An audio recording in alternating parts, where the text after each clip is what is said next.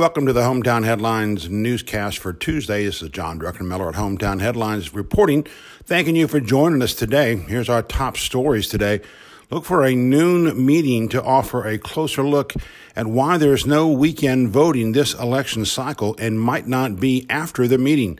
At issue is the required call to set the election, which already has been published and is now official. It apparently cannot be altered. Look for more today on what happened, what happens next, and maybe even more about why the advanced voting locations have changed. Also, speaking of advanced voting, all of 31 people voted on Monday, the opening day of advanced voting every day now, we every weekday now, 8 a.m., 5 p.m. at the health department on East 12th Street. By the way, 31 people.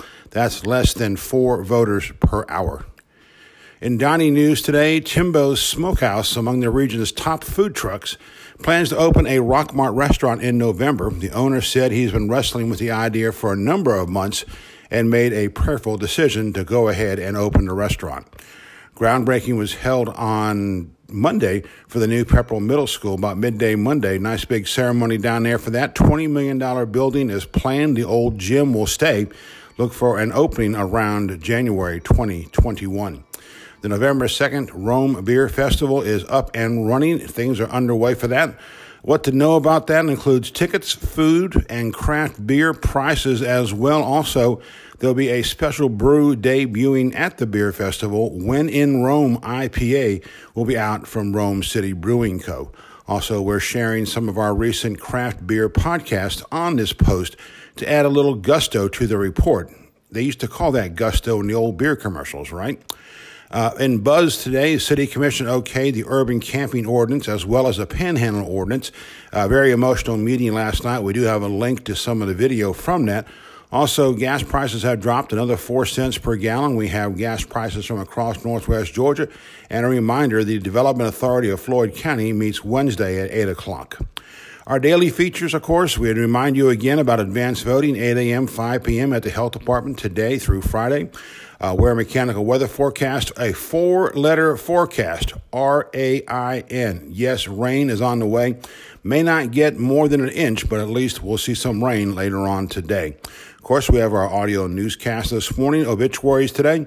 Mr. James Fricks Sr., Mr. Jimmy Green, Mrs. Anise Gresham, Mr. Steve Shaw. Our public health restaurant inspection scores will resume on Wednesday. No uh, inspections were conducted Monday, which was Columbus Day. And we have the Greater Community Bank Crime Watch report with updates from Floyd, Bartow, and Polk counties now posted on the website. In today's Truett's Chick fil A Sports Report, we have John McClellan's high school picks, honors for two of our local athletes, one from Shorter, one from Berry football, from their respective conferences from last Saturday's game. Berry plays at Birmingham Southern this coming Saturday night. Shorter is at Barron Stadium versus North Greenville, 1 p.m. Saturday for homecoming. The Falcons are home this coming Sunday. LA Rams, 1 p.m. And of course, our community sports updates for you as well. Now, how about the rant of the day? We're going to title this one, What to Do About All Those Egos.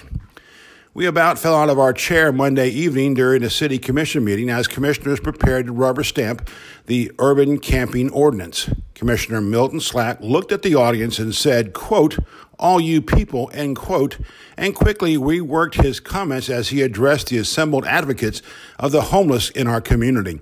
You know, those people, the ones who gave some emotional comments just minutes earlier. Slack said he was glad the quote, community together on one accord, end quote, came forward to ask about what to do with the homeless problem.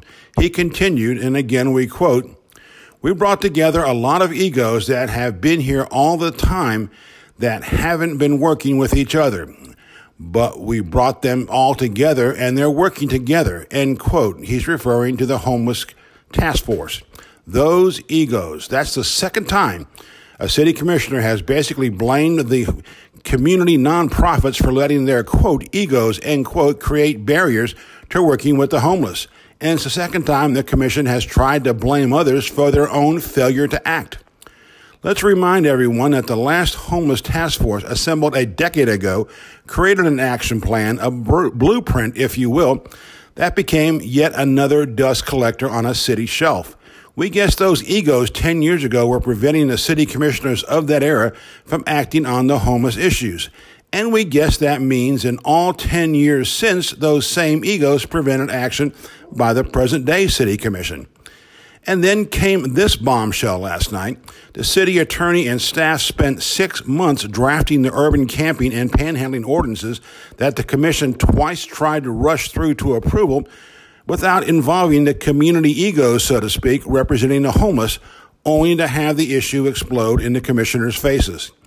During that time, the legal staff was drafting the ordinances. Why didn't someone think, hey, let's invite somebody in from the Davies shelters or the community kitchen or Living Proof or others to get some feedback from them? You know, get a little more ideas, egos or not, about what is going to, from those who are directly on the front line helping those in need.